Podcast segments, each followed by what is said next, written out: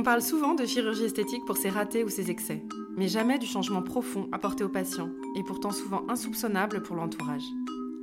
Ce podcast s'intéresse au parcours intime et parfois difficile des patients de chirurgie et de médecine esthétique. Pourquoi en arrive-t-on à se faire opérer? Comment cela est-il perçu par l'entourage? Comment le vit-on? Bienvenue dans mon podcast Au scalpel. Bonsoir Franck. Bonsoir docteur. Merci d'être parmi nous et d'avoir accepté de témoigner à propos de votre expérience en chirurgie plastique. Ma première question assez rituelle, quelle opération avez-vous eue? Liposuction. Liposuction au départ et ensuite, euh, et maintenant je fais également du Botox et de l'acide. Et alors la liposuction, ça c'était avant de commencer euh, la Oui. médecine esthétique. Oui. C'était quand? C'était à peu près 4-5 ans. Euh, J'en avais assez d'avoir une petite, comme on dit, une bouée masculine. Euh, malgré le sport et les efforts, euh, j'ai pensé qu'une intervention m'aiderait à euh, me séparer définitivement de cette bouée euh, très, très inconfortable et peu esthétique. La répartition des graisses ne se fait pas euh, pareil chez les hommes et chez les femmes. On appelle ça le, le- surpoids androïde et le surpoids gynoïde. Donc androïde pour les hommes et gynoïde pour les femmes. Euh, C'est-à-dire que en fait la répartition plutôt androïde, ça va être tout à fait exactement emboué comme on le dit. Donc devant l'abdomen et puis derrière les poignées d'amour. Et en fait ce petit surplus tout autour, on a l'impression d'avoir une bouée. Ça c'est vraiment plus caractéristique des hommes. Euh, mais ça peut arriver bien sûr aussi chez les femmes. C'est-à-dire qu'il y a des femmes qui sont toutes fines avec du ventre et des poignées d'amour et elles ont cette bouée androïde. La répartition androïde des graisses, il faut savoir que c'est un facteur cardiovasculaire reconnu qui augmente le- les risques cardiovasculaires. Donc c'est vrai que c'est important euh, de le traiter aussi d'un point de vue médical. La répartition gynoïde, ça va plus être chez les femmes. Euh, classiquement, elles prennent plutôt les fesses, la culotte de cheval, les cuisses. Euh, mais encore une fois, on peut avoir une répartition androïde chez une femme. Vous faisiez quel poids à peu près? Je faisais à l'époque, euh, 4, je mesurais 1m83, je faisais 94 kg.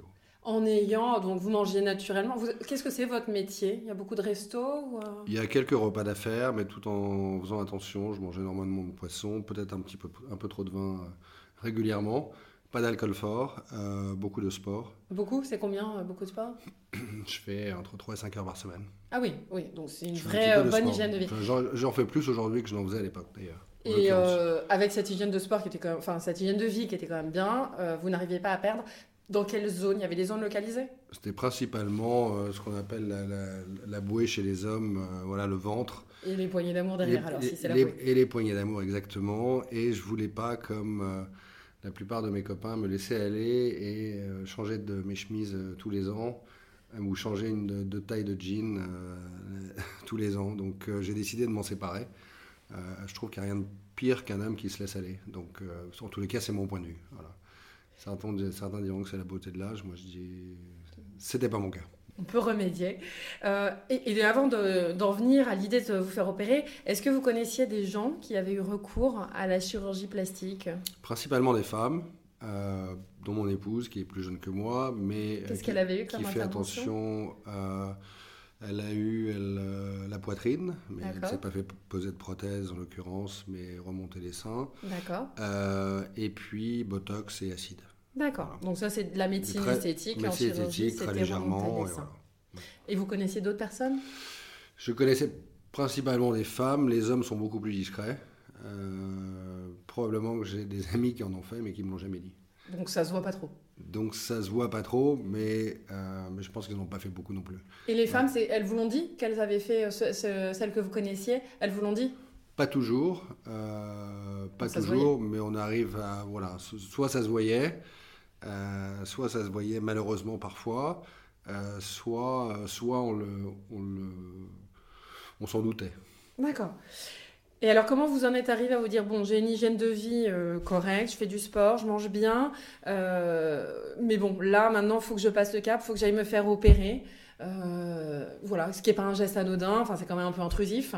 Euh, comment est-ce que vous avez pris cette décision? Quel a été le facteur déclenchant? Je crois qu'il y, a- deux raisons. Il y en a une qui est professionnelle. Euh, je crois que le monde d'aujourd'hui est beaucoup plus compétitif qu'il ne l'a jamais été. Euh, et à 45 ans, 50 ans, vous vous battez contre des jeunes qui ont 10 ans de moins. la perception, l'apparence, même si je ne suis pas attaché à la superficialité, est à mon sens très important quand vous avez un rendez-vous, quand vous négociez un contrat, d'arriver l'air fatigué alors que vous ne l'êtes pas, et me, me dérangeait. Mais là, c'était, ça l'air fatigué, c'était pas pour la pour l'intervention. Ça vous fatiguait la silhouette euh, Ça vous donnait un aspect plus fatigué Il y avait la silhouette, sachant que euh, je me suis également fait retirer euh, sous les yeux la graisse des yeux il y a 6-7 ans. Parce que Donc c'était juste avant en fait Voilà. C'était la première opération. C'était la première opération. D'accord. Parce que tous les matins, quand je me réveillais, même après une bonne nuit, j'avais l'air fatigué et des cernes sous les yeux, ce qui était absolument insupportable. Euh, donc ça, ça fut en, fait, ce fut en fait, la, première, la première. Ça en fait, ça c'était la première. Il y a 6-7 ans. D'accord. J'ai commencé par ça, parce qu'avoir l'air fatigué tous les matins quand on se réveille sans avoir fait d'excès, c'est un peu, euh, un peu frustrant. Euh, et donc de là, je suis ensuite passé à la liposuction. Vous n'êtes pas dit à un moment, bon, je fais l'hypopière, là je fais la lipo, je vais plus m'arrêter non, parce que je pense qu'il est important d'avoir les, d'avoir les bonnes personnes et que euh, le but, c'est pas que ça se voit, le but, c'est de se sentir bien dans son corps.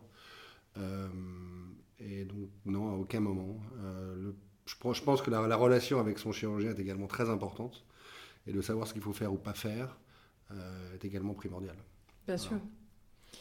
Alors, vous avez pris cette décision, vous avez dit, bon, là, voilà, je, veux avoir l'air euh, plus frais, euh, je vais me faire opérer. Vous en avez parlé à votre entourage ou vous l'avez gardé relativement euh, confidentiel Vos amis? Non, j'en ai évidemment parlé à mon épouse, qui, était, qui était ravie parce que malgré les efforts et de manger du poisson tous les soirs avec des haricots on n'y arrivait pas. Et elle, ça allait. Et, elle, ça allait. Et puis, et oui, j'avais évidemment que je me suis pas épanché, épanché dans des dîners où avec des gens que je connaissais à peine, mais sans aucun doute, avec mes, mes amis proches, j'ai eu aucun souci à en parler. Parce que pour moi, ça me paraît tout à fait. Aujourd'hui, ça me paraît naturel, même si ça ne l'est pas pour beaucoup. J'avais aucun complexe à dire que je me faisais opérer pour, me sentir. Pour les paupières ou pour une lipo, les deux, il n'y avait pas de souci. Non, aucun souci. Et à chaque fois, ça a été perçu comment par votre entourage? Ils vous ont encouragé ou on se dit que vous n'aviez pas besoin? C'était quoi les réactions? Il y, a une, il y a une espèce en, c'est beaucoup moins vrai aux États-Unis, euh, mais en France, il y a toujours une espèce de blocage par rapport à la chirurgie ou la médecine esthétique euh, que je ne comprends pas forcément. On a souvent tendance de diaboliser la chirurgie plastique comme aux États-Unis. Euh, j'ai vécu moi-même aux États-Unis pendant quelques années, où on peut caricaturiser effectivement la chirurgie plastique. Quand c'est très bien fait, la chirurgie plastique ne se voit pas, mais au contraire, même au contraire la, beauté des corps et et permet de rester jeune sans que ça se voit et sans que ce soit artificiel et superficiel. C'est vrai que dans les, médias, les magazines, souvent on voit les stars, euh, les people, par exemple l'étranger aux États-Unis, souvent ça se voit. Alors la médecine esthétique, les injections ou la chirurgie, souvent ça se voit. On voit la peau est très brillante, très tendue, il y a des choses pas forcément très naturelles. Les seins parfois peuvent être exagérément gros en fait, c'est pas du tout la même philosophie. Aux États-Unis, il faut plutôt que ça se voit. C'est un peu une preuve sociale. J'ai réussi, j'ai les moyens de faire de la chirurgie esthétique. Euh, en France, c'est complètement différent. Les patients sont très en recherche de, naturel. D'ailleurs, c'est ce qu'on appelle la French touch. C'est vraiment, voilà, la note française, c'est rester euh, discret, améliorer les choses, mais avec élégance et discrétion pour que ça ait l'air complètement naturel c'est plus la tendance en France. C'est pour ça qu'en France, il y a beaucoup de chirurgie plastique et qu'on le remarque euh, beaucoup moins. Mais je pense qu'on a encore cette espèce de blocage de dire Ouh là c'est un peu montré du doigt. Et pour moi, c'est une hérésie, parce que ça fait partie des problèmes de la médecine et qu'il faut, faut en profiter. Mais non, les, gens m'ont un peu regardé parfois étonnamment. Étonnamment, parce qu'ils s'imaginaient que vous, vous alliez faire ça, c'est ça ouais, euh, Par la démarche, mais quand ils ont vu le résultat, euh, ils étaient un peu quand même scotchés. D'accord. Parce que malgré leurs efforts, ils n'y arrivent pas non plus. voilà. Et, non, vous mais, jaloux. Voilà, c'est ça. Donc, euh, et donc, quand vous faites ça et que derrière, vous refaites du sport, vous avez une hygiène de vie, euh, c'est génial. Alors, vous décidez de vous faire opérer, l'opération approche. Euh, quels ont été vos sentiments? Est-ce que vous avez été stressé par l'opération, par l'anesthésie, ou pas du tout Vous y alliez confiant Non, j'ai pas du tout été stressé. Euh, j'étais plutôt anxieux d'y aller euh, dans le sens que je voulais vraiment que ça se fasse et de me sentir mieux après. ce qui s'est passé. j'ai même, je suis même parti aux États-Unis avec mes pontis dans l'avion. Pour travailler? Oui. Donc je l'ai fait de façon très naturelle. donc non, je n'étais pas anxieux, j'en avais, j'en avais envie, ça s'est fait, ça s'est très bien fait. pas d'inquiétude particulière Aucune. Ni sur l'anesthésie, sur le... Non. Pas du tout. Les suites opératoires, ça a été difficile ou pas tellement? Non, ça c'est pas. Elles ont été comme on me l'avait annoncé, comme le chirurgien me l'avait annoncé. Je n'ai pas eu de surprise.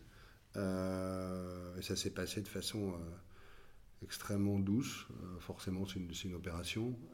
C'est pas anodin, mais sincèrement, ça s'est passé de façon extrêmement, extrêmement légère. Et j'ai repris une vie normale très rapidement. Alors maintenant, ça c'était donc les paupières, on va dire il y a 6 ans et la lipo il y a 5 ans. Euh, vous trouvez qu'il y a des choses qui ont changé dans votre vie ou bah, vous vous sentez mieux? Je me sens très clairement beaucoup mieux dans mon corps. D'abord, le fait de mettre euh, éventuellement une taille de moins de jeans, c'est quand même assez, assez agréable, surtout avec les années qui passent. Euh, de se regarder dans la glace et de ne pas avoir l'air fatigué, c'est quand même assez agréable. Euh, et puis de se regarder dans une glace quand on est en maillot de bain sans avoir un ventre qui retombe sur son maillot de bain comme 80% des hommes à partir d'un certain âge pour de la piscine ou à la plage, bah, je suis plutôt fier. Voilà. Ça c'est bien. Vous l'entretenez ce résultat du coup maintenant? Bah, Non seulement je l'entretiens, mais j'y fais extrêmement attention. Je fais beaucoup plus de sport, je fais encore plus attention à mon, mon hygiène de vie, euh, avec quelques excès parfois, mais euh, à partir du moment où le fond et la base est là, ah bah, c'est beaucoup plus facile à entretenir parce que vous n'avez plus cette accumulation de graisse qui se dans le corps. Euh, et, voilà. Et dès que je vois que euh, ça remonte un poil, je fais encore deux fois plus attention. Donc, donc je fais attention à ne pas, à pas reprendre, euh, de pas reprendre ça. Vous en parlez librement de, de vos interventions maintenant ou pas? Très librement J'en parle très librement. Surtout quand mes copains me disent, lorsqu'ils ne m'ont pas vu depuis quelques mois, ils ont été fit. Euh, donc je leur dit oui, ben, j'avais déjà fait une opération et aujourd'hui je fais beaucoup de sport et j'ai une hygiène de vie qui, mm. qui me permet d'avoir ce corps-là. Sans, sans, en faire non plus une obsession. Donc l'idée c'est pas d'en faire une obsession, l'idée c'est de bien se sentir, euh, d'arriver jeune à une réunion euh, sans être, sans avoir, sans être déformé, mais d'être juste naturel, de se sentir bien.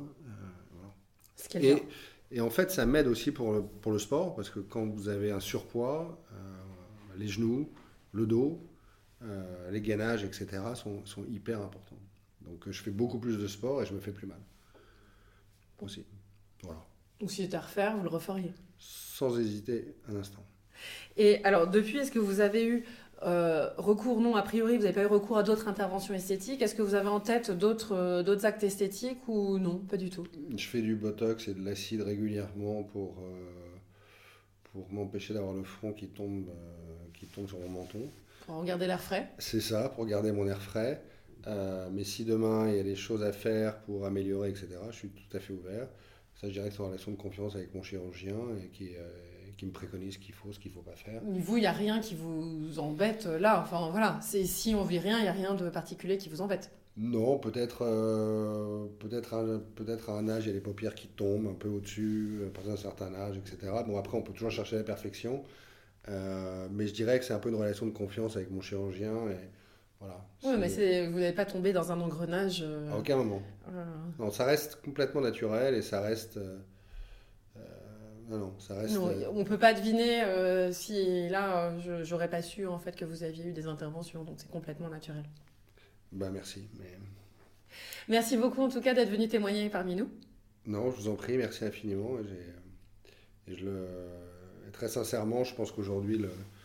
Et c'est ce qui est assez amusant, c'est que lorsque, j'en parle assez ouvertement avec des dîners et, euh, à des dîners, euh, j'ai des amis qui sont beaucoup plus ouverts qu'ils ne l'étaient il y a 4, 5, 6, 7 ans. Les choses changent. Hein. Je ne sais pas, en tous les cas, mais je pense que, les, je pense que les, hommes sont beaucoup plus ouverts et, et à juste titre, parce qu'aujourd'hui, on doit, on doit pouvoir bénéficier des. Et ce qui était une liposuction il y a 20 ans ou il y a 30 ans dans la, je pense que c'est pas la même chose qu'aujourd'hui avec euh, et ça doit être un acte naturel et mmh, vous pourrez rester dans la course aussi. Ah mais je pense que c'est indispensable. Je mmh. pense que c'est complètement indispensable. Donc euh, et à la fois de bien se sentir dans son corps et à la fois de rester compétitif. Donc. Bon, et eh bien merci beaucoup en tout cas. Je vous en prie. Bonne soirée, merci. Bonne soirée, merci. Alors pour Franck, il y a quelque chose d'assez naturel euh, dans la chirurgie plastique. Qu'est-ce que vous pouvez nous dire à son sujet, Charlotte?